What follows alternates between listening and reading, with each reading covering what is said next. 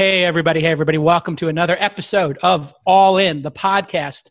Episode eight. Besties are here to talk about tech, economy, politics, the election, and our lives in Silicon Valley. Uh, welcome back to the pod. David Friedberg, the Queen of Quinoa, is here from an Thanks, undisclosed location. L, always a, always a joy. Yes. Undisclosed location somewhere in the Midwest.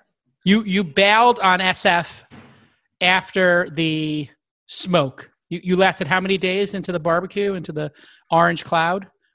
I left on the Wednesday of the Orange Cloud, and uh, took. It was crazy. Took my kiddos, and we're uh, we're waiting it out the fires in the uh, in the Midwest. Well, it's beautiful the last two days here. Uh, also from an undisclosed bestie location, David Sacks back on the program. Rain Man is here. Yep. Definitely here. Good to be here. All right. Well, there you go. Yeah. Man of many words. And speaking of a man of many words, hot off of seven keynotes this week talking about SPACs, the uh, prince of SPACs, Chamath Palihapitiya back on the pod. How are you, besties? Well, we had a little bestie reunion, which I think we can talk about. Chamath invited us over to have an outdoor bestie reunion. Yeah, and you gave one of them gonorrhea, and you gave the other two. Well, we it, it's crazy to say, but I literally had to call Chamath uh, two or three days after he hosted. ah, a, so, a socially, by the way, a socially distanced dinner outdoors. Social distant dinner outdoors. Wonderful. We had some great ribeye. Fantastic. Uh, cracked open a nice bottle or, or two of wine and the port. And but but then what did you do? Well, then a family member of mine, who shall remain nameless, decided to go to a party uh, in San Francisco and possibly got the Rona. And he tested positive. And then I had to get everybody in my house tested twice. Everybody came back negative, but I had to call Chamath and tell him, listen, I I wasn't exposed, but some members of my family were. Therefore, I might have secondhand exposure. I took two tests, came back negative two times in a row. Can can I just say though, it's really crazy. Like you, we have to develop all these new social norms, and you're not sure what to say, and you're not you're not sure how to react, and it's like it's it, it must have been like when you know you got a call, and it's like, hey, listen, uh, uh, you know, your girlfriend's like, oh, I may be pregnant, or like you know somebody's like, hey, listen, I have an STD. Like you're just like, what is? I going felt on like here? that when I was texting the group chat. think- There was like three of us, and I had to text with my tail between my legs. I think I've been exposed. I'm really sorry, guys. I think Calacanis is the Greek word for turd in the punch bowl.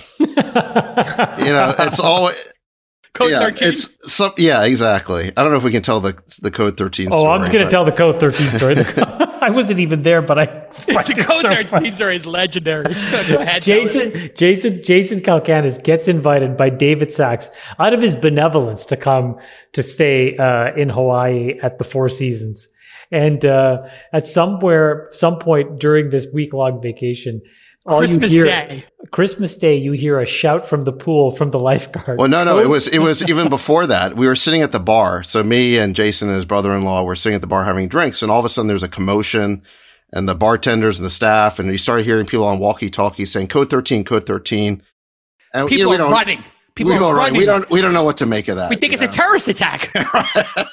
I mean, literally, the Four Seasons is on a high alert. Alarms are going off. Boop, boop. And then and then we hear, okay, well, we were like, we said to the bartender, well, what's a code 13? And he's like, well, it means that some kid, you know, uh, crapped in the pool, you know, did a number two in the pool. And we're, and we're like, you know, and then, and we're like, okay, well, you know, it was hope that- Jason's kid. well, so, so then, then I started hearing something about like the Sacks kids and I'm like, Sacks, oh no. Sacks code 13. They- Yes, they and- pinned it on Sacks. They, they thought it was us. And then it turns out it was, it was Jacob's kid. And we were, we were never able to get a, a, a, a reservation. No, but they have to. again. well, what's so visit. funny is like I Yeah. I, been, I went I went there at one point a few years later, and it's a whole ordeal because they said, "So how do you guys deal with like you know a code 13? They're like, "Oh, code 13. you have to evacuate the whole hotel. Half the island gets sent away. Here's what had to happen. This is on, just to put the code 13 in perspective. I, I think my 10 year old at the time was two years old. My sister in law takes the baby in the pool without telling anybody, and the baby's not wearing a swim diaper. And so basically like a an enormous Snickers bar floats out of the, and there's a Snickers bar in the pool. And you guys have kids, you know how big these things can get. You're like, how is that possible? That. Uh, you know, like a movie theater size Snicker, a king size Snicker pool is floating in the middle of the pool. But this is on December 25th. These poor people are spending $3,000 a night. There is not a single chaise lounge by the pool that's not occupied. It is peak capacity at the uh, Four Seasons Hotel on the Big Island or wherever it was. The pool has to be shut down for four hours. The person has to get in with a hazmat suit, retrieve the Snickers bar. King size Snickers has to get out of the park. Then they have to throw in every chemical known to man, so much so that the pool is ruined for Christmas Day. And that's the Code 13 story. All right, getting back to our topics, TikTok is on the verge of being banned from additional US downloads. The Commerce Department has announced that it will ban US downloads and business transactions with TikTok and WeChat. Somehow WeChat got pulled into this on Sunday.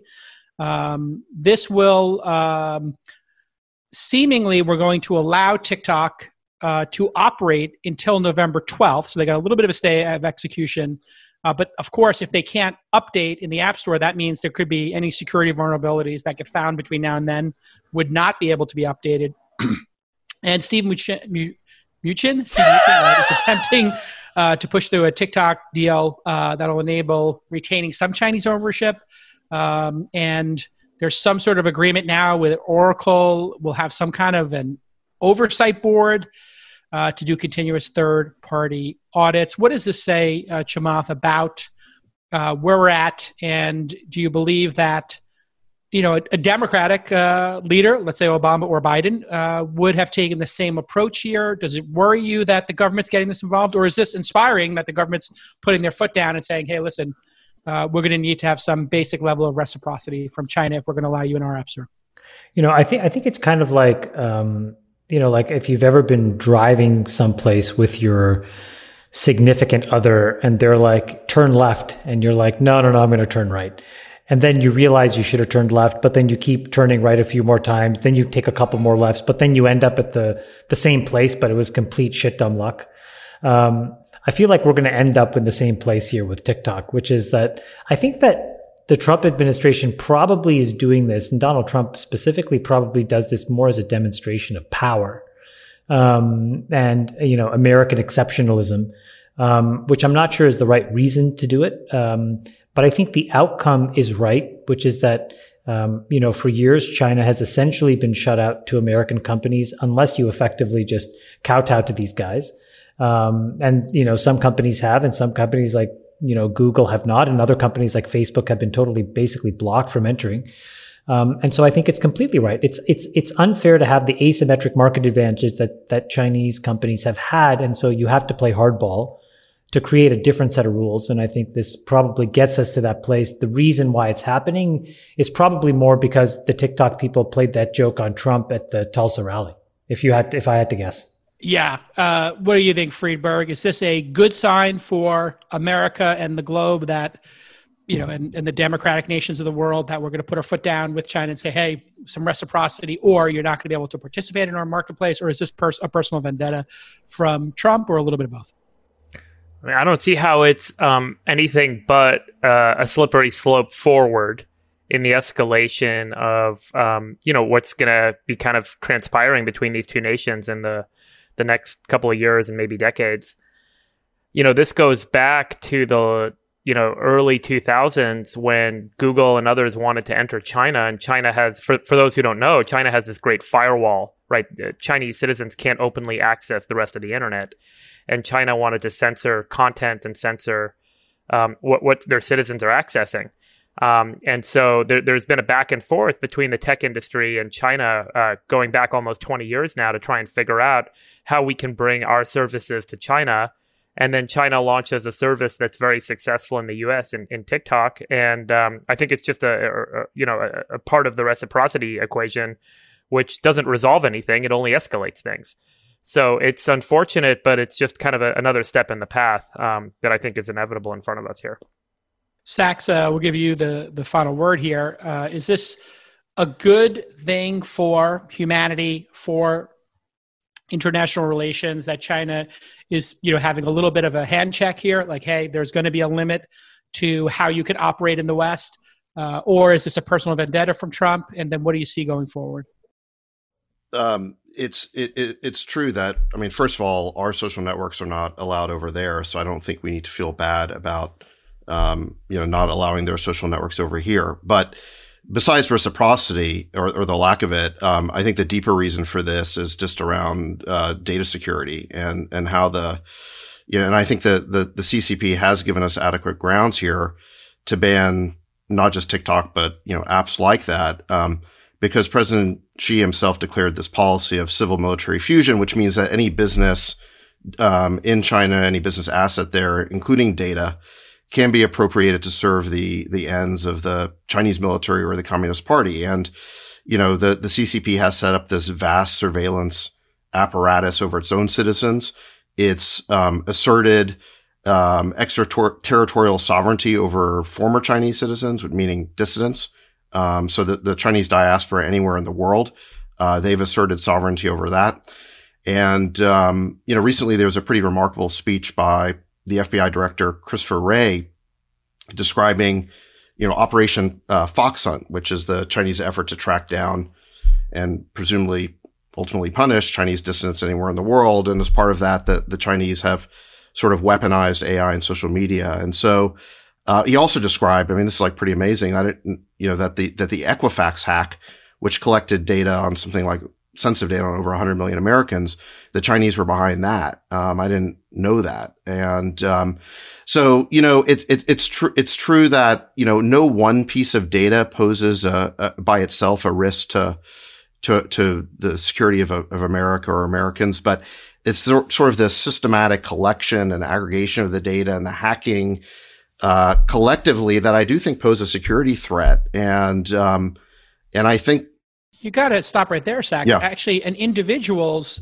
data could absolutely be compromised if they have access to your uh, passwords because through the clipboard. They have access to your phone roll.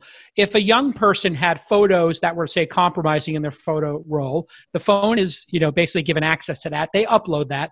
Now you could use that as compromise against a senator's child or against a senator themselves. And this seems like an abstract thing, but this is exactly what the Chinese and Russians have been doing for a very long time. If you've seen the series The Americans and you go back to the 80s, to see the weaponization of you know somebody who was in the closet who was gay during that time or somebody who was having an extramarital affair you could compromise anybody with just sexual compromise and you here we're giving access to hundreds of millions of people's photo libraries you, by the way clipboards by the way you just said something that's really scary which is like if you're if you're the chinese and you know they have the patience to play the long game uh, you just aggregate and collect this thing for 30 years on the off chance that one of these people becomes important. I mean, what is the real? And you cost? got a Manchurian candidate. Just you, you just surveil 300 million Americans and just say, uh, you know what, we'll take our shot. I mean, it's going to cost us a few billion dollars a year in storage. Who cares? Yeah. I'm not like is is there really a case that what they're doing in the TikTok app? I don't know how much you guys have read um, some of the studies on on what they are actually pulling, but is there really a case that what they're pulling is particularly different than what would be pulled by pretty much any other social app or photo sharing app on your phone? Um, there was some in, you know kind of insight that hey they were capturing the MAC address, but that was up until last November. After November, they, the the app kind of refreshed and stopped doing that, and it was a hack that some number of apps out there were already doing. But my understanding is the way that they've built the app, it's the same kind of ad tracking type um, approach that that a lot of apps are taking. I, I think you, I think it's a naive position that because we haven't caught them doing something nefarious, that they aren't actually doing something nefarious right now. If you look at what uh, MBS did to Jeff Bezos, sending that, um, I guess it was a movie file or an image that then wound up hacking his WeChat and his phone. Like, yep. I think they've built the software. I think it's purpose built. Uh, whether it's WeChat or TikTok, to have these backdoors. It, there's no way yeah, the Chinese yeah, government is not I mean, influencing that. Guys, look, if you if you had to bet, David, um, what do you think the odds are between zero and 100, with 100 being absolute certainty, that there are foreign national spies that work at Google, Facebook, Amazon, Microsoft? That's my point. It's is it? I mean, look, I think that there are. No, no, but do you think it's hundred percent? Oh, of course, it's hundred. Yeah. I think at, at every one of them, it's probably 100%. Yeah, at least one, you know, foreign national that has a connection to intelligence in China. Yeah, it's probably 100%. Hundred percent. So my point is, TikTok is hundred Chinese, hundred percent Chinese. So we don't even have to guess whether it's. literally the entire company. But my, my my point is like if if if there is some you know access to personal data that we're all concerned about being compromised at literally every other fucking app company, Yeah, We're but every other exposed. ca- app I mean, company is not nothing- connected to, you know. But the point that Chamath just made is that they very well could be. The fact is, we as individuals have exposed all of our personal and private data to six or seven companies. I think you're saying the really way. right thing. It is a this is a canary in the coal mine for a bigger issue. This is why I'm saying I think that you know Trump is probably acting out of an expression of power, but I think what we're realizing is actually this is about core fundamental privacy and the safety Yeah. and security of each of us as individuals, and it should start a bigger conversation. Like privacy, I I I really do think this privacy is the killer feature of the 2020s Right. um, you know what David just said about like you know if you're a, if you're a Chinese na- ex national, the idea that you're like look I've been a citizen of three countries. The idea that the Sri Lankan government all of a sudden may not like what I have to say and can spy on me or you know root my phone or steal my data. eh, It really disturbs me. Like, uh, I'm sorry, but no, go fuck yourself. Like, I left that Right. country for a reason. Yeah, so I think I think the Republican to watch on this is um, well, besides Trump, I guess, is uh, there's a Senator Josh Hawley, who is um, Crazy. int- well, he's he he's sort of a, a critic of of big tech, and um, I think he's got some interesting things to say. But but in this particular area, he is proposing legislation to regulate the types of information that can be collected by applications that are based in countries that are fundamentally hostile or adversarial to the U.S. And th- that to me seems like the right policy because you know it's not just about TikTok; it's about all the apps that collect information on Americans that can be appropriated by, you know, the Chinese Communist Party or Russia or Iran, places like that. And so I think we need a more holistic policy here than just banning TikTok. And it may not be necessary to ban TikTok if you had the right limitations placed on them. But, um, but I, but I, but I, I do think this, this, this whole, um, sort of compromise solution with Larry Ellison and Oracle, that makes no sense to me. This idea that, you know, Ellison will own 20% of the company, but nothing else really changes. It'll still be based in China.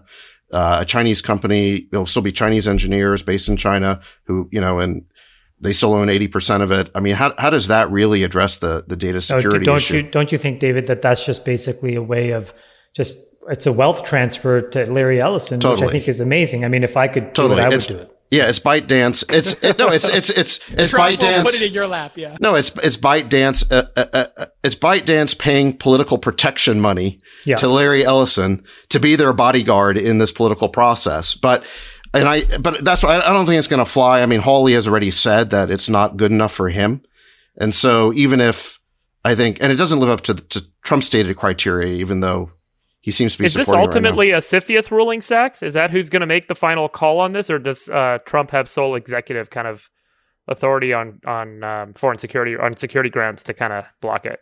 Does it go to CFIUS? I don't know. That's a good question. I think CFIUS disapproves um, M and A, right? It has to, it has to approve it. Yeah. I mean, so you're right. I Yeah. mean, there are there are members of Congress that are all going to need to be convinced to get this thing done.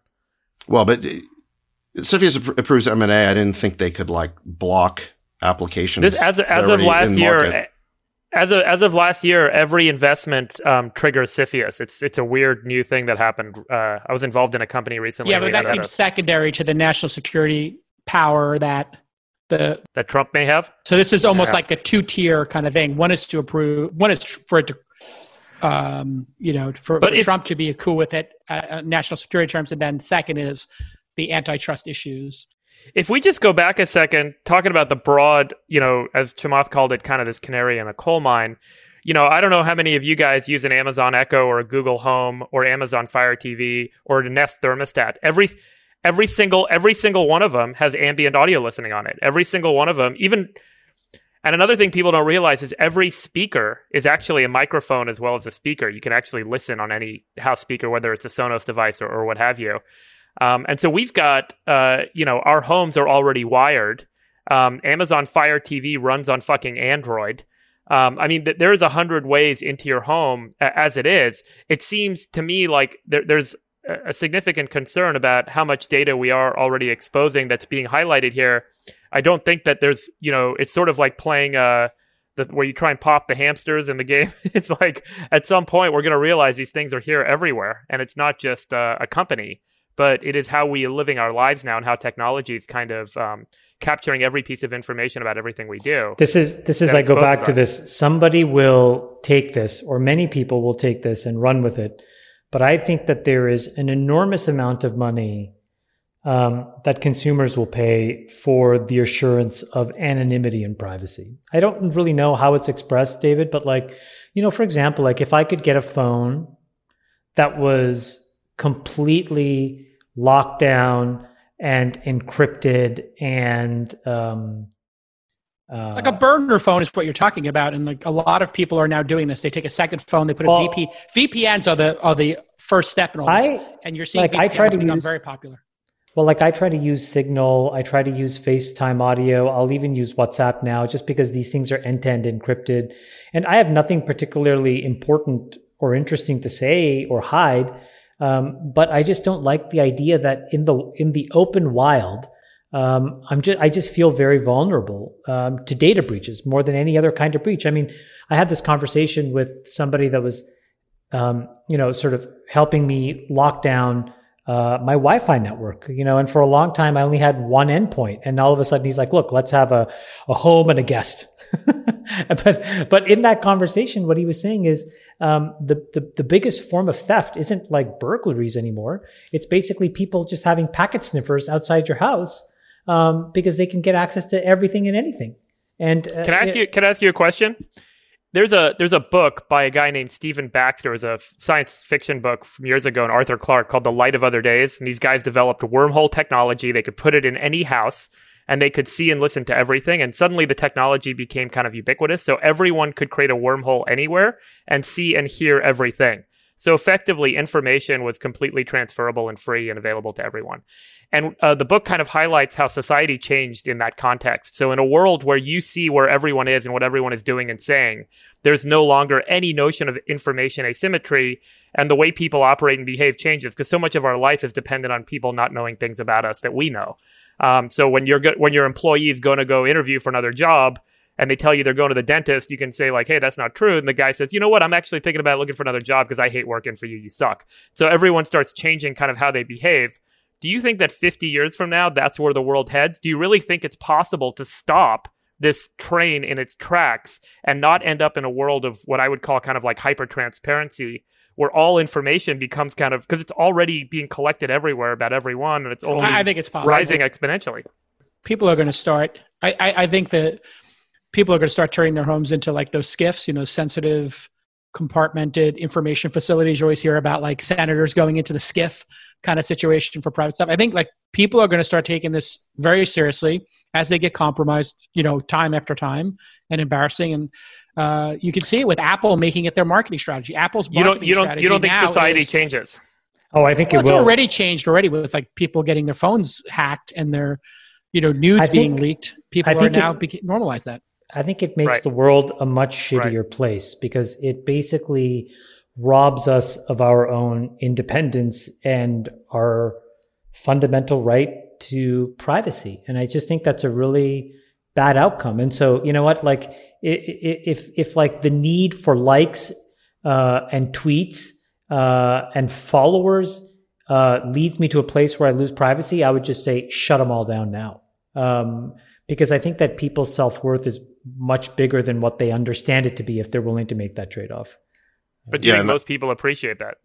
Well, no, no, no, I, I, no, I would also I, I would also just add that just because there's more transparency doesn't mean that it serves the interests of truth. Like Jason said earlier, um, this information can be used to create, you know, ops, you know, and right. uh, manipulate. And, um, you know, it's, um, and so, um, yeah, I don't, you know, it, like, like Trotsky said, just because you're not interested in war doesn't mean war isn't interested in you. I mean, this data can be collected to run operations on people, uh, that don't serve, you know, the interests of greater transparency or the truth. I truth. think, I think people don't think from first principles on this topic. This is sort of like the the idiotic orthodoxy of Silicon Valley, which is like they they wrap themselves in the flag of transparency like it means something, but they have no real idea what it really means at scale and at the limit.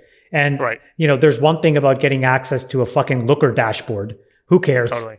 You know, and but the word transparency is used for that the same way that it's used for David, exactly what you just said. And they're two completely different things. They have completely different meanings, and uh, the latter's implications are so much more important. Um, and we need to think about this from first principles because I think people's inherent um, identity as human beings ultimately gets put at risk over time. It should absolutely be the case that these social networks or anybody collecting data gives an op this is the way i would form the legislation. If you are running a service like facebook twitter google for free and you're monetizing through advertising you must provide an op like what, what how- they do provide Is it monetize- they monetize oh listen if you're monetizing your service to advertising services then i think you should be forced to give a option for whatever the amount of that monetization is a year to pay as a subscription so for example if facebook makes $80 per person You you lost a you lost this uh, monetization, Monetization. Jason. Sorry, I think let's it's it's over. It's over. N- It's over. Next segment. Next, Next, next, segment. Next segment. Next segment. next segment uh, uh, all right well just as we wrap up here on this segment kevin systrom might uh, he's in the running apparently to take over for tiktok uh, is that a good idea uh, Sacks? He's, I, I think you know systrom I, I think it's a pretty it- it's it's a dumb idea unless the company l- literally becomes an American company. I don't know why. You've made this point in the context of Kevin Mayer. Like, if if the, if he's working for ByteDance, he's working for the ByteDance board of directors, which reports to the CCP. It's just why, why would someone who's in his position want to sacrifice his independence to do that? Yeah, it makes no sense. I mean, that's this is becoming the big test on everybody's moral compass, especially Hollywood, which is changing the ending of movies to satisfy the CCP. Like literally, the people who are the biggest virtue signals in the world, celebrities, Hollywood. Ch- China Ch- China knows how to use its market access. We don't. We just threw open our markets to their products, uh, which caused you know us to lose our whole you know industrial, um, you know manufacturing capacity. Uh, we didn't demand anything really in exchange for that. Whereas in order to get access to China, you have to say and do the right things, or certainly to to not criticize them. And so they they know how to use, as we saw with the NBA and the whole um, Daryl Morey thing. Um, you know, they, they know how to use their market access. All right, well, let's go on to the economy here. We've been sheltering in place uh, essentially for six months. Uh, and now people are starting to talk about, hey, uh, maybe we need to do another lockdown. Um, and obviously, this uh, economic challenge is being felt very differently. In some places, it's an opportunity. Obviously, a lot of people with SaaS software and um, you know people who work behind keyboards are having a renaissance, and a lot of the economy is pouring into their keyboards while restaurants, retail, uh, and anybody who has to work in the real world is part of what's becoming essentially a permanent unemployed class that perhaps this is starting to look like a dry run of UBI. What are your thoughts, Chamath, on this permanent unemployment situation? Um, I, I have a I have a bunch of thoughts here. Let me just go kind of give you the stream of consciousness. Like um, Jerome Powell gave a speech, I think it was two or three weeks ago in Jackson Hole, um, and he basically said, like, look, the Federal Reserve is taking a completely new posture on rates, and um, you know they they basically clarified that in explicit detail just um, uh, just a few days ago, uh, and they basically said we're keeping rates where they are until at least 2023. You know, my personal view is for rates are going to stay basically at zero for the next half decade. And I think it's probably pretty likely that we're going to see rates stay at zero probably a full decade. So, um, what does that mean? Okay. Well, in a typical recession, what happens is you uh, don't know where the bottom is, right? Things sort of sort of decay. They get a little bit worse. They get a little bit worse. They get a little bit worse. Then things bottom out, and then you know you start to grow. And you can use interest rate policy to kind of help navigate how soft the landing is, as well as how fast the recovery is. That's sort of like classic economics and how bankers and the markets and all these folks used to work. And it eventually would trickle into Main Street. Now we just have none of those things. We have rates zero. They're not going to go anywhere. They're not going to go up. They're probably not going to go down. They're going to kind of just stay where they are. Um, that's one thing. Second is we priced in the bottom, which was the first month of the coronavirus. We took the markets basically assuming, oh, there's no growth.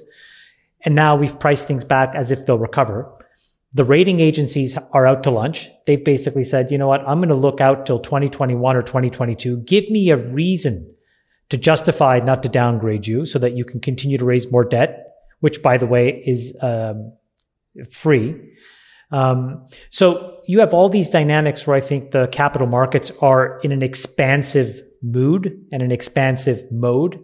And in that, I actually think there's uh, a real bid to uh, employment because there isn't really that many ways now you can, without just getting completely ripped apart, put money to work. And so the, the, the real earnest capital allocation strategy that's left for most CEOs is to actually buy things, invest in things, try more things.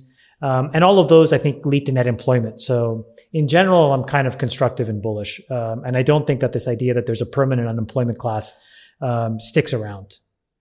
Friedberg, what are your thoughts? Obviously, a lot of Americans work in retail.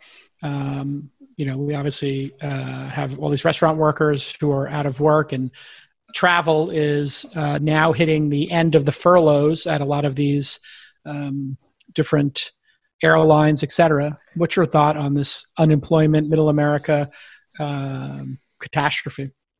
Well, I don't think um, happiness comes from, you know, absolute standards of living.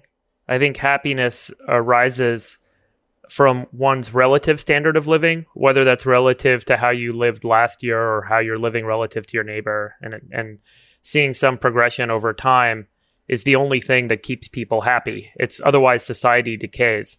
So the notion of some sort of flatlined or even flatlined and inflation adjusted uh, basic income level for a large number of people will inevitably result in kind of what we're trying to prevent, which is you know some sort of decay, societal decay.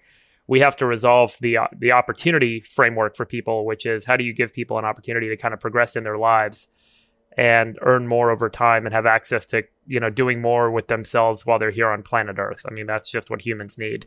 So um, you know maybe there's a short term fix, but I think we've got some structural things to fix to kind of enable um, opportunities and and give people kind of an inherent uh, you know um, uh, kind of uh, step ladder in, in, life. I heard a really dark theory a few years ago, which is if we do this, we're going to resolve to a world where we're going to have a bunch of people playing video games because then the only way you can get people to feel like they're progressing in their lives is to give them more medals on their video games and give them a higher ranking and score and that's where society get, kind of gets to to kind of keep people psychologically kind of satiated um, and it's a pretty dark you know sad place if that's where we end up it's like a bad episode of black mirror but we've had a few episodes of black mirror this year so mm-hmm. you know right, we'll it sounds see. like ready player one uh, where the masters yeah. were right. playing video games instead of actually going out in the real that's world right. totally yeah. Sacks, what, what's your thought on you know just the next two years let's say and how this all shakes out and, and this will give us a good segue into the coronavirus and, and where we stand right now with this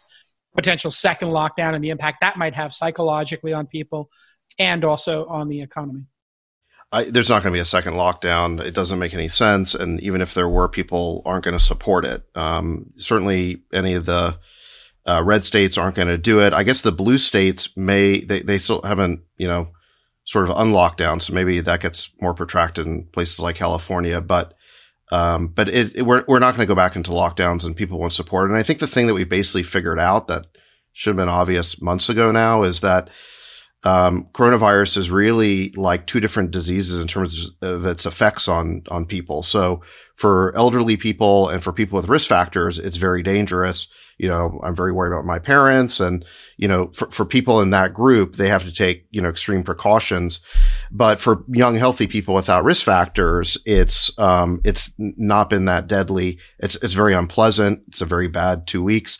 But, um, but, you know, for example, if you look at the data now, on uh, on colleges coming back. Um, there's been some reports that the virus is spreading like wildfire on college campuses. That's true, but hospitalizations and, and deaths have not gone up. And so, because it's just not that, um, it's just not that deadly to, to, to younger people. And so I think this idea of shutting down the whole economy to protect people at risk is just seems like, um, overkill. And I think if we had to do it all over again, we wouldn't have done lockdowns. We just would have protected at risk people. Uh, we've still consistently had uh, a thousand deaths a day. We thought this might go down. What are your thoughts on Americans just being okay with that um, that basic death toll, Sacks? Well, I mean, any death is is obviously bad and tragic, and um, you know, and statistically, there are going to be people who who die even who are in the you know low risk group. So for sure, but you know, but we've had about two hundred thousand deaths. The original estimates from this virus were two to three million. So um, it's I guess my point is not that it's not bad, but it's you know, but that it's um, you know much less deadly than I think was originally thought. There's an argument that that's not deaths directly attributable to coronavirus, right? And that um, the vast majority of uh, of those folks had comorbidities, and that you know the the primary driver. Th- this is an argument many have made. I'm not going to take a strong point. Um, but you know, 85% plus of folks have significant comorbidities, um, and you know, this virus maybe um, kind of has a con- contributing factor to their death. But if let's assume everyone in the United States had coronavirus today, then every death that was reported today would be reported as a coronavirus death. Um, and so they're testing a lot of folks, um, uh, you know, in the hospital, finding that they have coronavirus it's un you know it's very difficult to then prove that the reason that they died or the sole reason that they died was coronavirus. If you so had to pick these, a percentage, Friedberg, where would you put it? Half of all the, deaths? If you just had to guess. But that's my point. Is I don't think it's one thing, right? I, I'm not sure that it's someone goes into the hospital with coronavirus and they've also got severe diabetes, heart disease, cancer, they're on chemotherapy. I mean, you could list the other things that they might have. What caused their death? You know, you can't as, as a coroner, it's very difficult to say this one thing caused the death. But when they test that person and they find that they're coronavirus positive, they that number is now being counted in the statistics that say that was a coronavirus death that day. And coronavirus is so prevalent in the United States right now. It's such a significant part of the population. It's also very difficult to say, hey guys, like, you know, these deaths are. Um, so I, I'm not trying to belittle the fact that people are absolutely dying and they wouldn't have died if not for coronavirus. That is absolutely happening. Um, but it's very difficult to say what is the net effect on life right now. Uh, we're still learning a lot about how this virus interacts with different people based on their genetics and based on their disease state and, and, and other factors.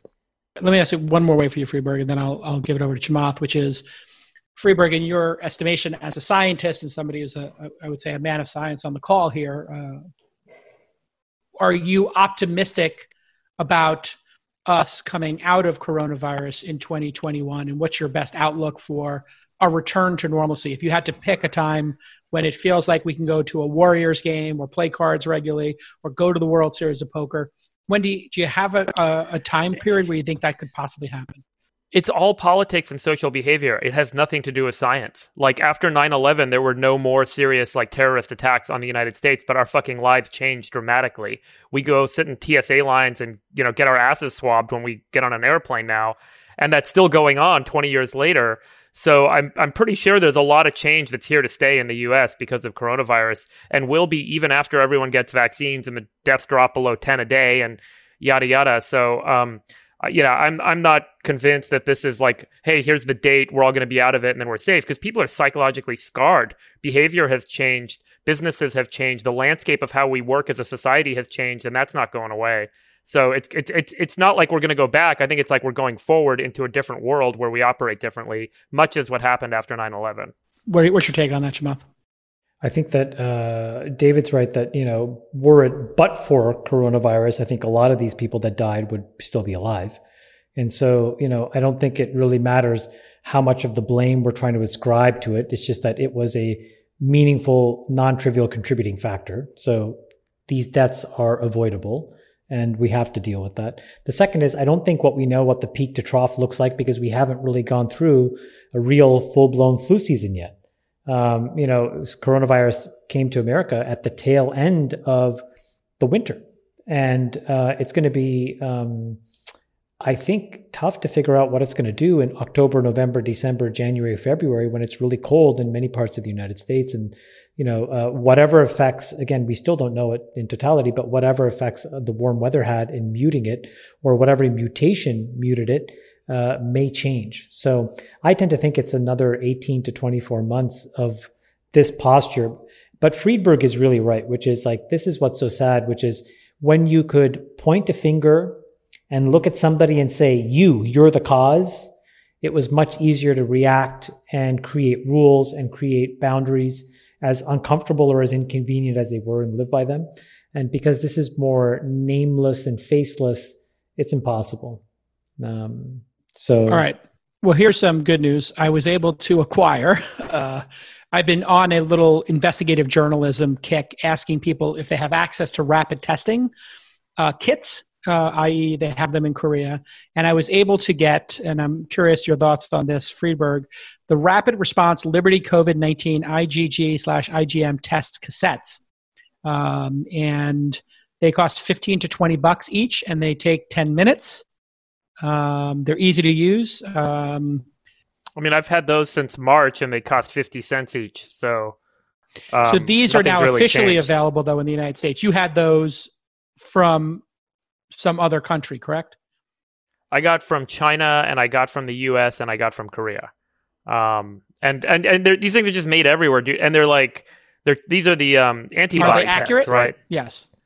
Yeah, the so there's a paper that was published at UCSF. Um, I uh, I got an acknowledgement because of my donations to support the research, um, and it showed that it uh, these tests have uh, actually very good um, specificity, and the sensitivity is um, is going to be call it eighty five percent. Um, but these are antibody tests, and, and further research has shown that not everyone has the same antibody response after getting infected, and there's a relationship between how severe the disease is for you and and various other factors. So, uh, and these will only show up typically, you know, days to weeks after you get infected. The antigen tests, which are the more common kind of ones that everyone's looking for now, are these tests that can actually find the virus itself. And so they'll take a swab of your nose or some saliva from your mouth and see if there's any virus in there. And it's a much, much lower sensitivity than the PCR test, which is the expensive, you know, lab test. But it can be done on a stick, and it's a good enough thing for letting people into, say, a football game. Um, and our, a good friend of ours just texted me and told me that they're doing this at uh, the UT Austin game. They're using this antigen test to let people into the uh, uh, the football game today. So, um, or this weekend. So it's getting kind of more widespread use. And so, when we have those tests at scales, what will the world look like for Friedberg? I don't know. You'll get just like the TSA. You'll get swabbed, and you know these things. It's great business to be in, by the way. If you guys, you know, want to SPAC a Korean uh, antigen test business, these things are going to sell like crazy. Uh, yeah. There's a company that um, I heard of through a friend, which had it's an Israeli company. I never followed up on it, uh, which was a, a, effectively a breathalyzer um, which would be could you just imagine? That would be incredible right? Right. You just well there, breathe you, in yeah few seconds we, have talked about this in our chat group. There are there are startups like um, uh, was it Quidel, Homodius, Q, who've got these little, you know, two, three hundred dollar little handheld readers, and the cartridges are basically mouth swabs or lower nasal, nasal swabs. You know, cost ten bucks, and I think, you know, I think they'll be, they're going to be rolling out over the next few months. And assuming we can scale the production of them, I think they will be everywhere.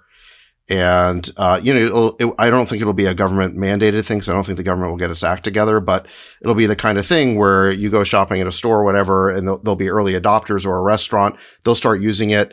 People will realize, well, wait, I don't want to get swabbed three times a day. So then they'll get some sort of like receipt or voucher they can take with them to the next place. And so I, I think, you know, I, I'm, I'm like actually like, I think I'm more optimistic than you guys about COVID right now. I think that whether it's because of these rapid tests or because of treatments coming or just this fundamental fact about comorbidities, again, not absolving, not, not saying that COVID isn't serious, but this, the fact that we've learned that it's, um, you know, that it, it's, it's really deadly primarily for people who have comorbidities. I think for all of these reasons, I think COVID is going to be a distant memory by next summer.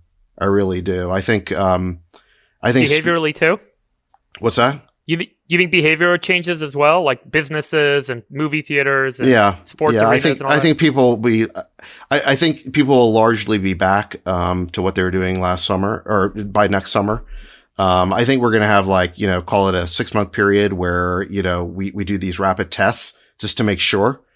Um, and um, but but I but I think as the case rate starts dropping off, um, things will kind of revert back to to where they were. I mean, the, the the question to ask is kind of you know which trends were there before COVID and have been accelerated. Like I would say the the move from like death of retail, the shift to e-commerce, that feels to me like it's here to stay but um, you know, food delivery, things like that. But there was no trend of people not going to sports games anymore, you know. And I think like stuff like that will just snap right back. I don't know. I don't know about you guys. I'm still like feeling fucked up by the whole thing. You don't really realize how much your psychology has changed until you kind of reflect on decisions and behaviors. Like there's still a fear factor that I think needs to kind of be ironed out. But um, you know, we'll see how long it takes for people. It's just like it's so different when you're so used to just waking up and hopping on Zoom for work and avoiding people and putting masks on when you go walk your fucking dog. I mean, it's like Yeah. you know, it's, it's going to be hard to kind of change out of that overnight. Well, I think uh, there, there's I think this idea of the f-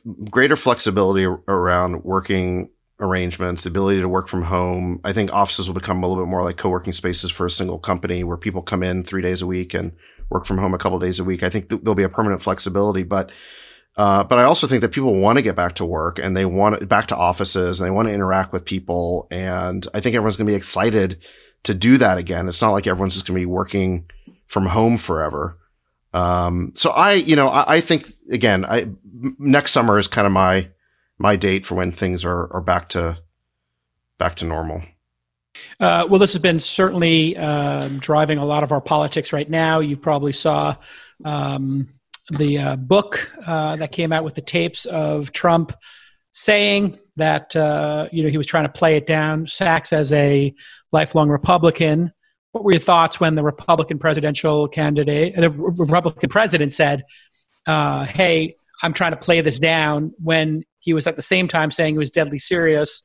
does that make you worry about Trump as a candidate? And, and what do you think that's going to, how that might play into the election? It must have been disappointing for you to hear your candidate Trump say at the same time, this is deadly and I want to play it down. Well, tr- Trump, Trump's leadership on this has been a little bit erratic for sure. Um, and, and by the way, let's go back and remind the viewers here that in the first pods we were doing back in April, I think we kind of nailed what the right policy response should be. I wrote a blog on April 2nd talking about that mask should be required, that that was the right response. But we also said that lockdowns, we very quickly after the start of lockdown said that it was um, excessive, you know, and that what we should do is be, be going all in on masks, not lockdowns. I certainly would have liked to have seen Trump get that right several months earlier. Um, that being said, let's not forget everybody else who got this stuff wrong too. I mean, you look at CDC, um, you know, uh, or WHO. We had talked about this on a previous pod. Uh, I mean, WHO um, was was also uh, unclear about masks, and and Fauci, I guess, now retroactively saying that he didn't think that masks were necessary because he was trying to prevent a run on supplies. I mean, the whole the whole response of the healthcare um, establishment they were Nobody all knows. they were all like really bad, and so I have a greater degree of forgiveness for people who made mistakes back in March or April. But what I think is hard to forgive now are these people who are promoting the wrong policies now that we know so much more. And I mean, at this point, I would think, I think that COVID is, COVID policy is a net plus for Trump in this campaign because, you know, the other side of it is, um, is, is, is these permanent lockdowns. You know, there's just an article in, um, was it foreign policy saying that we need to go back to lockdowns? And I think Biden's said that we need to have lockdowns again. And, you know, his policy would be to listen to the experts, but all these experts again were wrong about so many things. And, and so, you know, again, I think this, this idea of permanent lockdowns, if that is the alternative to Trump, will help Trump win. Uh, and so you don't think that this Woodward book and, and that kind of stuff plays into the election or the debates in the coming weeks? I, I think it's sort of priced into the stock. You know, I mean, look, if it weren't for COVID, I think that if you go back to like January, February, when Trump gave that State of the Union speech, his ratings were the highest they had been. The economy was on fire. Um, you know, he kind of it looked like he was on cruise control to winning reelection, and then COVID happened, and you know, um, and his ratings went down to their to their lowest point, and um, and so I think he already paid the price for you know the the let's call it inconsistent leadership that um, that Woodward described. So I think that's priced in, and and now the question is if the economy gets good enough fast enough, um, and the other side is on the side of lockdowns, and Trump is on the side of reopening. Um, you know, I, I again I think COVID policy becomes a net plus for him. Chamatha 538 has in its simulation 77 wins and 100 for Biden. You think that's accurate? Yeah, I mean, I, I think that uh, until uh, the debates, I think that this thing is basically where it's been for a long time. Um, and if if Biden flubs the debate and basically comes out as um, you know intellectually too inconsistent to be voted in by a plurality of Americans, he's done for, and Trump's going to win. Um, so he can't have these, you know, verbal gaffes and basically seem like he's a, you know, a senile octogenarian. If he does come off that way, he's going to lose. Um, but if he doesn't, and look, many of the moments you see him now, he's actually pretty crisp.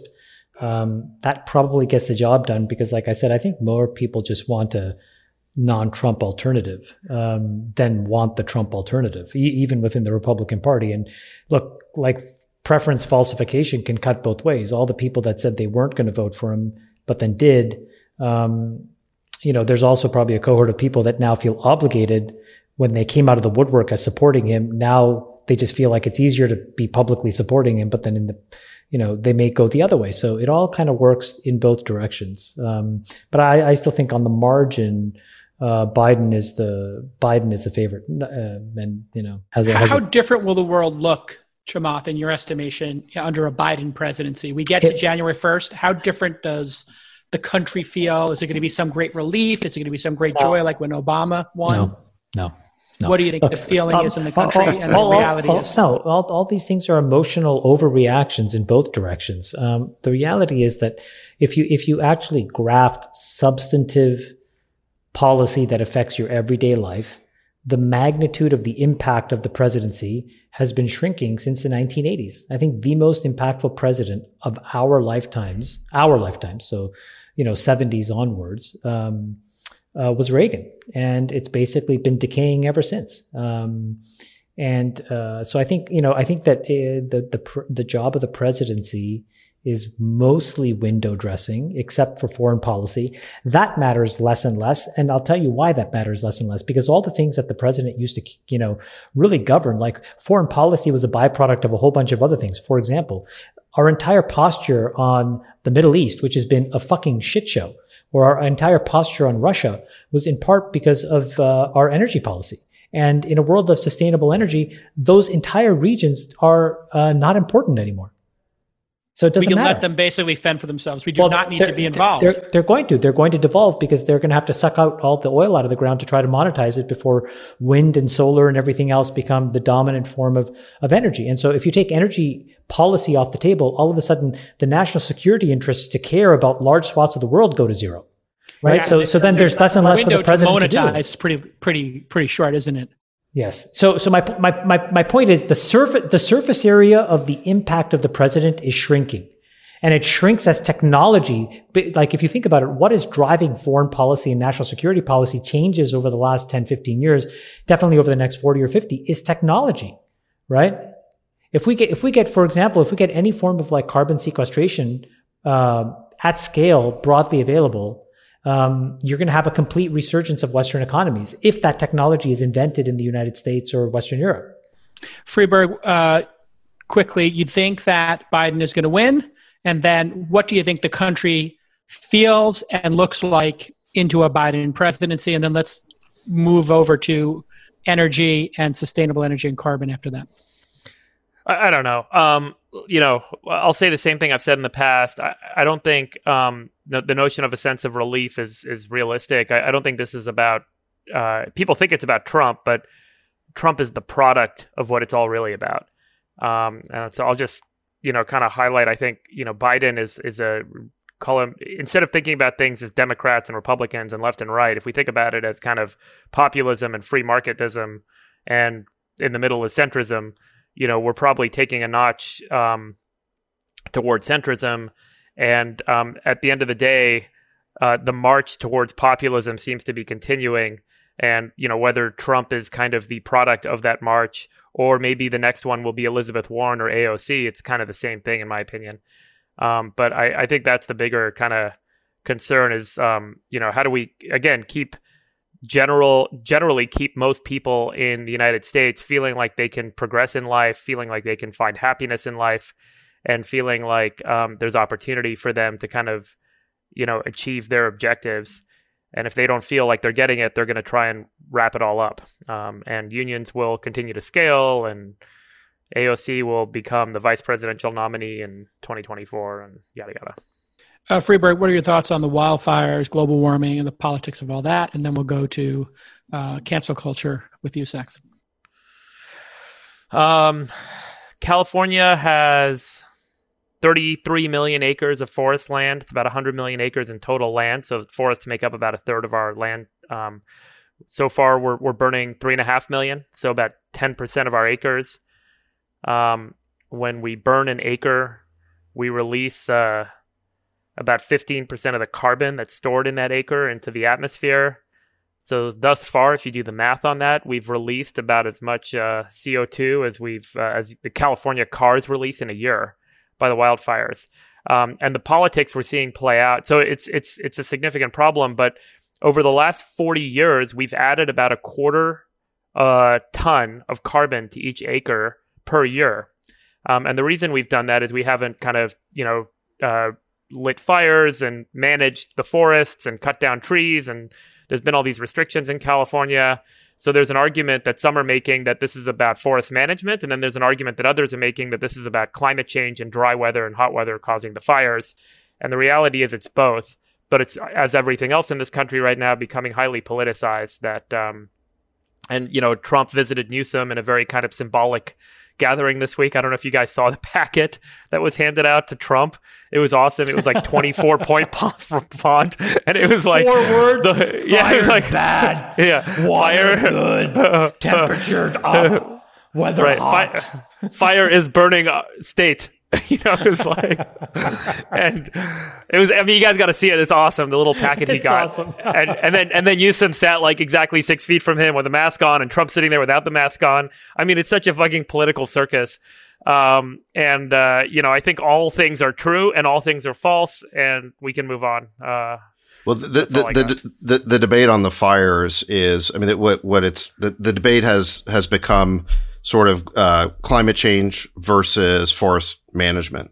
You know, that's sort of the debate about it. And like most of these debates, you don't necessarily have to choose. There can be an element of truth on both sides. Um, you know, r- regardless of how much um, climate change has caused these fires, we've done a very, very poor job in the state managing them. And you know, this idea that we can just fix global warming and or, or wait, you know, not have good forest management until you know, and just kind of wait for global warming to be fixed is, um, I mean, that's a really stupid idea. So, r- regardless of how much climate change is to the cause of this, I think we need a much more competent state reaction to you know to to the the fact these fires. Do you believe in global warming, David Sacks? I, I believe in the you know in greenhouse the greenhouse gas theory and that yeah that it's you know that man made CO two emissions are going to have an impact on the environment. I think that, you know, what, what's a little bit hard to know is the exact timing and magnitudes of some of these things. But I agree with what Elon said, which is that we're running a very high risk experiment here, um, continually putting out, you know, CO2 greenhouse gases into, into the atmosphere. Why is it so difficult for the Republican Party? And I, I feel like you're almost straining and couching your words there, David, that you believe in global warming, you believe in what Elon's saying is not worth doing this for risk. Why do Republicans seem to have such an aversion to just saying, "Hey, global warming's a thing, and we need to fix it"? Because because because Democrats wrapped those words around them like a flag, and so it became a political issue, um, like with everything yeah. else. I mean, I, I think so so again we have this false choice now of whether you want to save the environment or, or save the economy and um, and, and, the, the problem is i think I think that a lot of Republicans don't want to concede the issue. Oh, hey, little guy. Um, a lot of Republicans don't want to concede the issue because they're afraid it'll lead to something like the Green New Deal. And so what we need to do is figure out um, some responses to the problem that don't require us to destroy the economy. Right. And for you, if we did incentives, if the if the country spent incentive sacks to get solar on roofs and stuff like that, you wouldn't be opposed to it, would you? Um, you mean like taxing carbon emissions? Or just giving discounts on putting solar in, subsidizing solar for people's houses, uh, or maybe the middle ground of creating more nuclear reactors, which seems like something that neither party can agree to. Hold, hold on, little guy. Sorry, I got. got a little. I'm doing a podcast, okay? Sorry. Um, no problem. Yeah. Um, look, I think I, I, think to the extent that um, carbon emissions are uh, an externality, the traditional way of dealing with this is you would internalize the externality by placing some sort of tax or penalty on that. Um, but so look, would I rather tax carbon emissions than something else? Yes. I mean, but the only way you're going to get something like that through is if you agree to something like a one for one tax reduction in other areas, right? Because there's a there's this other larger debate about whether you know what else should be taxed. What about you, Chamath? What are your thoughts on solving global warming and this polarized sort of Republican Democrat? If you're for global, if you're if you believe in global warming, you're not a Republican. There's a I, I think that um, this is the most correlated thing with a healthy economy because I think that whoever solves climate change or the set of solutions that solve climate change, first of all, they'll be uh, unbelievably economically successful. They will employ enormous numbers of people, um, and they'll have a really profound legacy in the world. So, uh, the the question is how to do it. And I think the problem is right now there's there's as David I think actually puts the best lens on the topic, which is right now we don't even have enough canonical data so that there's a single source of truth that we can all rely on. And ha- not having to judge it as climate change, I think, is an important step, which would just mean having a longitudinal measurement of temperature and you know having a longitudinal measurement of everything from pm 2.5 to pm 10 to you know uh, carbon methane all of the other normal sort of emissions nitrous oxide all this stuff so that then you can just understand what men and women as part of the human race are doing to uh, fuck with the counterfactual because the counterfactual is if we were just like living normal chill lives um, and so once you understand that, then you can figure out how to at least mitigate that back to what the counterfactual would have been or do it even better. Um, I think the best thing, again, we talked about this in a pod a couple weeks ago or a couple couple months ago. The best thing the governments can do is um, introduce incentives, and I think the the most meaningful incentives here are not at the consumer level, but they're more upstream.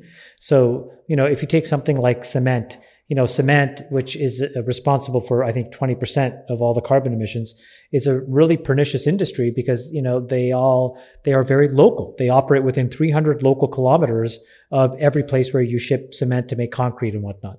Um, and when you look at sort of where the emissions are, um, they're at a very specific part of the chain, which is effectively impossible to mitigate. So you have to have a, a level of material science um, you know, improvement to really move things away from cement altogether.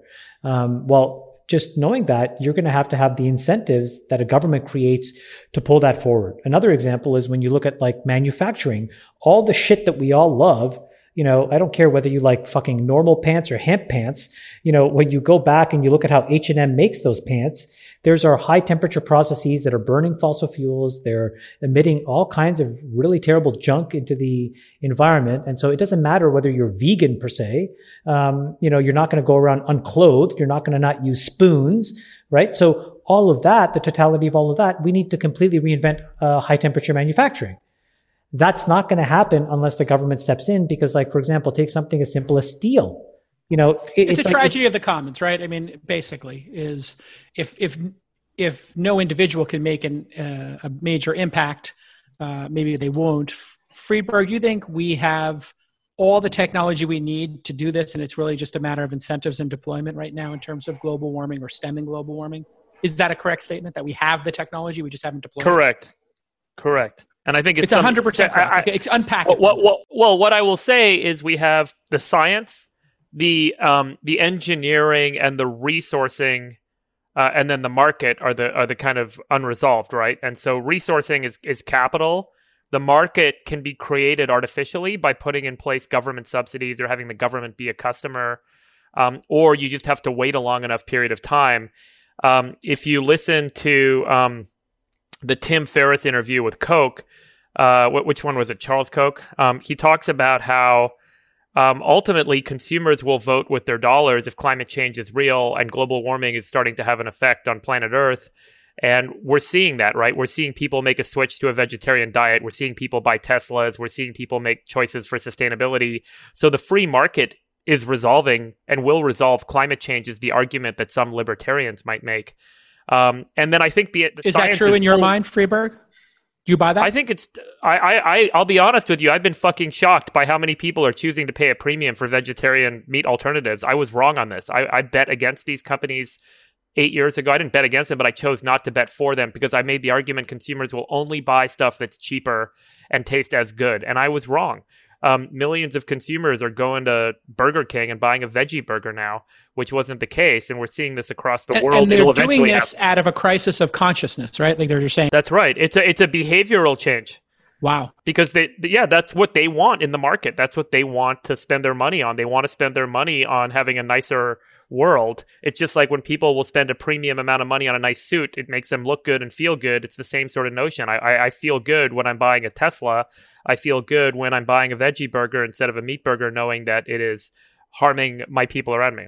I couldn't bring myself to buy a, a carbon based ICE engine. Uh, recently, I was thinking about, you know, if I'm in Tahoe and I need to go off road or there's snow conditions, I need to have a car for it. And I wound up I'm picking up the Model Y with the dual engine and putting snow tires on it, as opposed to getting the new, you know, uh, right. Jeep Wrangler or the uh, the new Defender. But whether it's biomanufacturing or um, you know uh, synthetic meats, um, or I, I, think we're we're not just in a point where we have to create luxury markets. I think we are going to disrupt commodity markets, um, and I think we're going to do that this decade, and it's going to blow people's fucking mind. Um, when everything you're eating looks, tastes, and and feels the same, and it's cheaper, and it was just made in a more sustainable way using bioengineering, which is kind of you know the ability to to write the physical world with software, except it's realized through genomics, and it's it's an incredible thing that we're. That, How that much of this now. is the generational shift? I mean, Gen X seemed pretty absorbed with our own projects and a little bit of consciousness, but these millennials are now getting into the, their 30s and they're 35 years old these the oldest millennials and they seem to be incredibly focused on the environment and doing what's right this is a generational shift in your mind Friedberg no, I, I, think this is just the slow march of, of humanity's ability to master our world and technology. And, uh, you know, uh, look, let me just give you a scenario. Chamath kind of says we're going to decarbonize the atmosphere. If we could build an algae or a seaweed uh, from scratch or using some basis and use software to resolve what's the right sort of seaweed to create that will grow like crazy in the oceans. When it gets heavy, it sinks to the bottom of the ocean and it literally just pulls carbon out of the atmosphere and drops to these 40,000 foot deep or, you know, 4,000 foot deep kind of wells we have already built around 70% of planet Earth. Um, we have the tools to do that again the engineering and the capital to do that and then the market for is there a market for that it doesn't if if governments are like it's a crisis let's put a billion dollars into this like we did in the apollo program we will get that done in 5 years i mean there's just there's no shortage of tools and science to be able to resolve that sort of a problem today much like we're about to produce a coronavirus vaccine in a matter of months after discovering the virus um, which is unprecedented. So our ability to kind of read genomics and write genomics and as a result create biological machines that can do things in the physical world and self-propagate gives us this incredible toolkit humans never had at its disposal before and it will be the way that we'll resolve climate change. And it will in the meantime we're going to bridge the gap between here and there by creating these nice luxury markets by the and, way here's a and so on. here's an incredible example. So when you look at sort of where um, you know, methane is a really problematic greenhouse gas, and uh, most of the methane emissions uh, are from cows, uh, but it's from enteric fermentation, which is you know fancy language for burping. Um, and what's incredible is there are now efforts to use CRISPR to genetically engineer, um, you know, cows that don't necessarily have that same gut biome, you know, dynamic, so that you're burping methane. The, there's also feed that you can actually give a cow that'll minimize methane emissions, burping by 30 or 40%. All these things are, to your point, David, they're, they're so fantastical if you think about it, but they're possible today. And we just need to organize and get a kind of like a center of gravity around these things and they'll happen. Can, can we get can we get Jason the uh, human version of that? Does it also cover tooting? Does it work for flatulence? Uh, interestingly, Chris Sacca tweeted about investing in a company called Running Tide, um, which grows kelp and uh, will suck carbon from the atmosphere. Um, and he just sinks it to the ocean floor, and they're selling carbon offsets by putting seaweed on the ocean floor. So such such a no brainer, right? I mean, like the ocean is so big, and it's this per- and like it's not getting in the yeah. way of land, where the, you don't have to the, go figure out licenses and rights. You got you got to basically get carbon to go into the ocean, and so then you basically need an organism that can grow and self propagate quickly and radically accumulate uh, biomass in the ocean, and then figure out how to get rid of it. So the, the best way to get rid of it is have it sink. It's got to be some sort of seaweed or kelp or algae and you just put it in the open ocean and it'll propagate. I mean, that that's just such a great obvious. Uh, and there's a thousand scenarios like that that I think you know we're going to kind of creatively uh, come up with and, and resolve. Why is nuclear not even on the discussion, Friedberg? I'm curious. Like, is it just too tainted? Look, look we, we the, the work I've done. The work I've done on nuclear. It used to cost something like some number of dollars to get a nuclear power plant through the regulatory barriers in the United States. And now it is so cost prohibitive. It's something like $10 billion now from maybe, you know, 100 million, uh, you know, two decades ago. There's something about the regulatory barriers. Yeah. Well, there's a huge, there's a huge NIMBY problem, right? I mean, who, who wants a nuclear power plant in their backyard? Nobody. I mean, nobody wants it.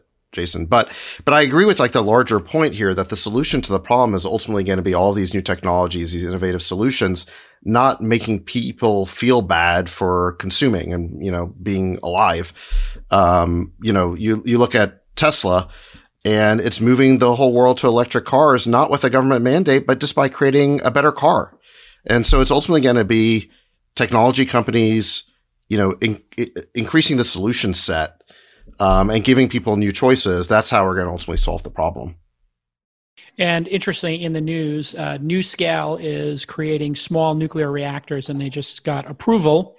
Uh, this is a the Portland-based NuScale Powers. Uh, they had a small modular reactor uh, that has been approved uh, by the U.S. Department of Energy for a site in eastern Idaho. We'll see if that ever comes online, but it does seem like small nuclear reactors could solve part of the NIMBY problem in that they're smaller. So if something were to go wrong, uh, we would have uh, some ability to contain uh, or have a smaller footprint in a disaster like situation. Let's wrap with the Overton window.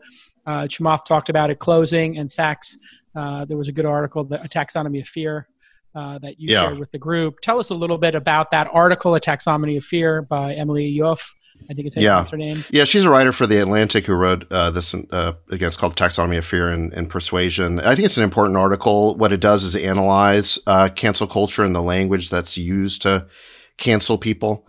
And um, one of the, you know, w- one of the things she diagnoses is, is what she calls safetyism, which is anytime somebody doesn't like um, what you know an idea or what somebody else is saying, they claim that their safety is being threatened by that idea and it's kind of invoking these magic words that HR, you know, ha- has come up with where, you know, if anyone is, is creating an unsafe work environment or an unsafe college campus, well, the, the, the source of the problem has to be removed immediately. And so this is the, the, the language, um, of cancel culture. And, you know, the, the, the problem with it is that it doesn't really matter what the intent of the person was or, um, you know, intent sort of irrelevant or whether the objection is reasonable or not. You know, whether it it it, it causes uh, it, whether it actually you know threatens anyone's safety.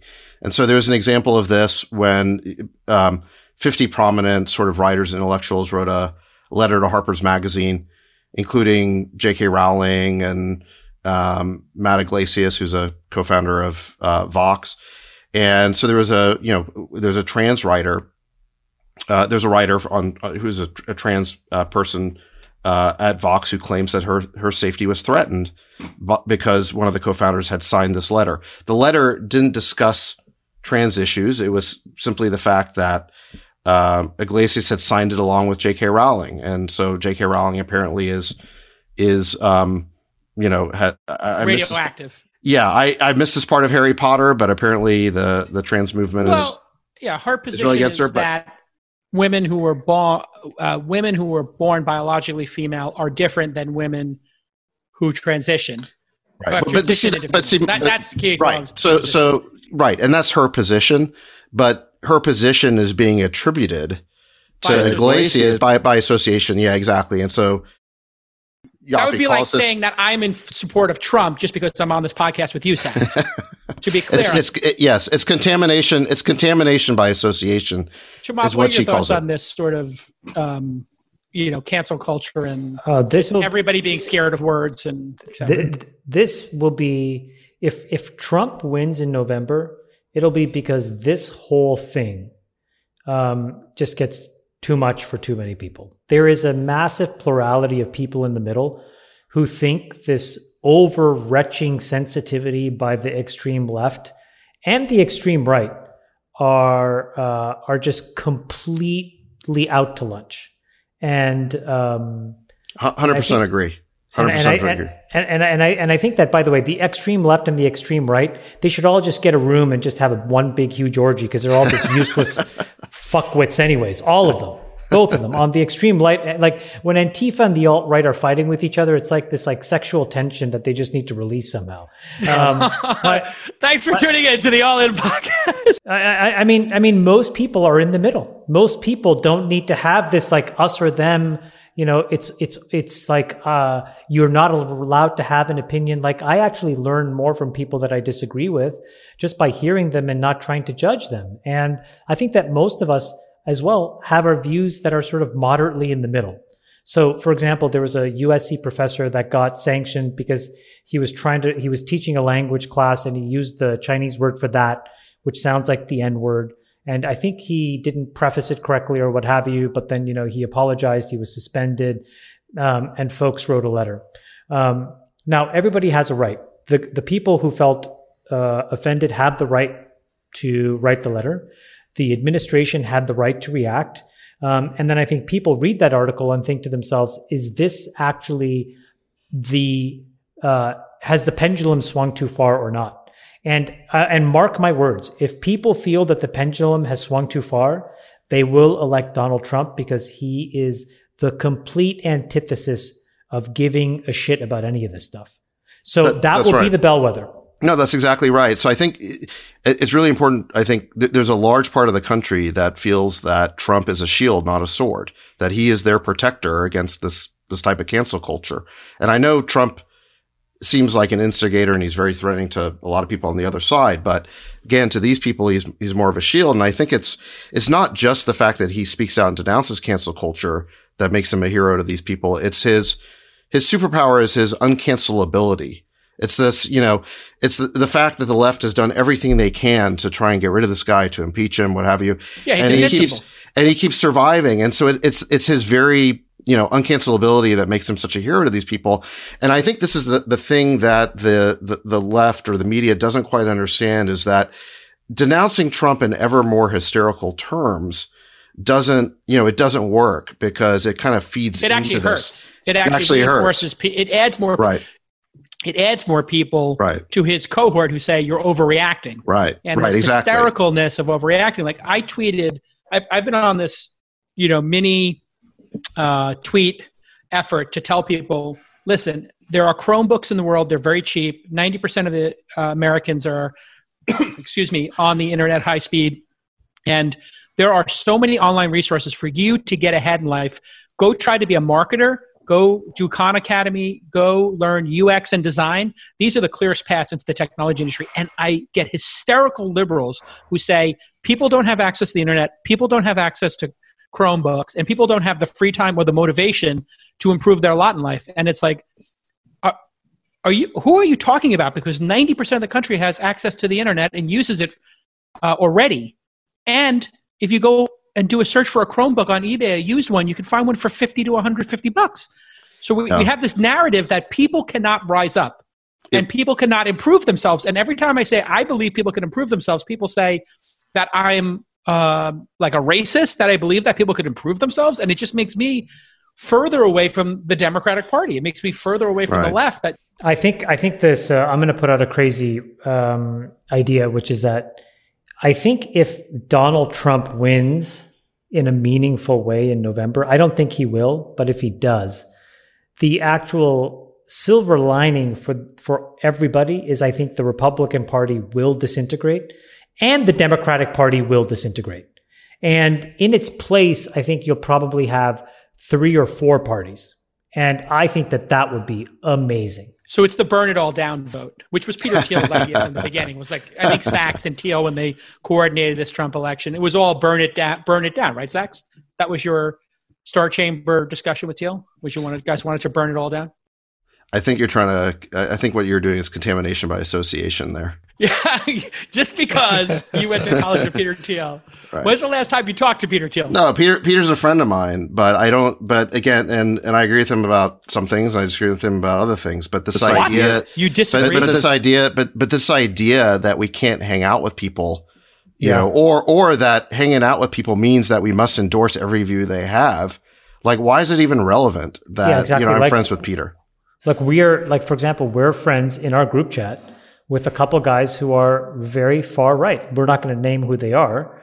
Um, but I would say that I think that the group chat is better off for them being able to say what they believe and push back. And just like there's a bunch of us who are in the middle and we waffle back and forth between the left and the right. And then there are folks that are more on the far right or uh, far left, uh, or on the left. So I, I just think that we forget that there is enormous value in the diversity of thought. Um, and and people think that there is uh, some sort of safety in conformity. And in fact, I will tell you, um, that's actually the exact opposite. You're more likely to be in conflict with someone that you are very similar to because eventually you will always end up competing for the exact same resource and that resource becomes scarce. If you are actually spending time with people that are divergent and different from you, you actually end up not competing for the same resources because you're, one second, you're built differently. So there's just less conflict. So this is why multi-party systems work. This is why you have less fighting when there's, you know, in Canada and, um, and Europe than you do in the United States because the United States tries to reduce things down to two choices. And so we, we all all of a sudden like just glom into these pools that are seemingly similar and we just, we end up hating each other. Friedberg, any final thoughts on cancel culture? Yeah, I think it's just going to be bad. like, I, I, totally, I totally agree with Chamath that if Trump wins the election, this will be the reason. Um, the, the same thing happened when the Republicans overplayed their hand with Bill Clinton. Right. And it was said at that time that, you know, Clinton was always very fortunate in who his enemies were. Um, because no matter, you know, what he did wrong or how badly he screwed up, his enemies always made too big a deal of it or they overreacted and it played into his hands. And I, you know, I have to wonder if that's what's happening right now with this whole cancel culture. Yeah. All right. Well, we'll leave it at that. We've gone over an hour. Uh, if you're listening to the All In podcast and you'd like to advertise, uh, it's not possible. There's no ads on this podcast. Um, and if you'd like to be a guest on the podcast, that's also not possible. There's no guests. Uh, so send your advertising and guest requests to Chamath at spac, Breaking news right now. There is a TechCrunch story that just broke while we're on air can't stop, won't stop. Social Capital just filed for its fourth SPAC. Uh, if you're into SPACs, no, SPAC that's not SPAC, the SPAC. that's not that's not the article. The article. Oh no, the article is Chamath launches SPAC. No, SPAC and SPAC as he SPACs the world with SPACs. Yeah, we just announced three. Yeah. Oh, you just uh, announced number three. Yeah. Oh, no, no, no, three, three. D, E, and F. Oh, D, E, and F got approved. No, yeah, they're filed yeah, with the SEC now. Yeah. And when would D, E, and F be available for people to buy shares in it? Then is that like a sixty day, uh, day? Fifteen days. Oh, okay, great. All right, well, there you have it. And then you confirmed that the second SPAC was Opendoor, right? Is that confirmed, or is that? Yeah, that was announced on Tuesday. Yeah. Congratulations on that. Thank you. And sir. then, how do you feel about all these people stealing your thunder with SPACs?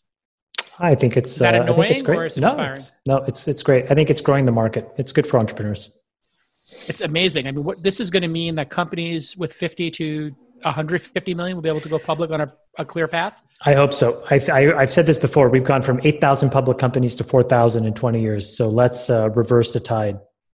Let's it should be double the number of companies, is right? I mean, we should have gone down. We should have gone up. You would think it would. We've gone well, in a world with zero percent interest rates, it has to.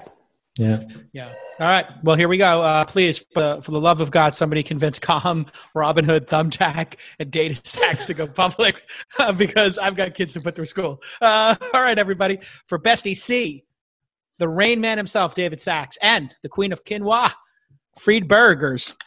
This is the All In Podcast. We'll see you next time. Bye bye. Love you, besties. Uh, love you, Hey, besties.